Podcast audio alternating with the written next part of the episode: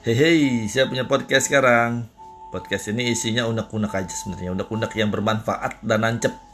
Kenapa? Karena podcast ini isinya tentang sosial, ekonomi, bisnis yang ringan-ringan dan enak didengerin, nggak bikin pusing, apalagi bikin mual.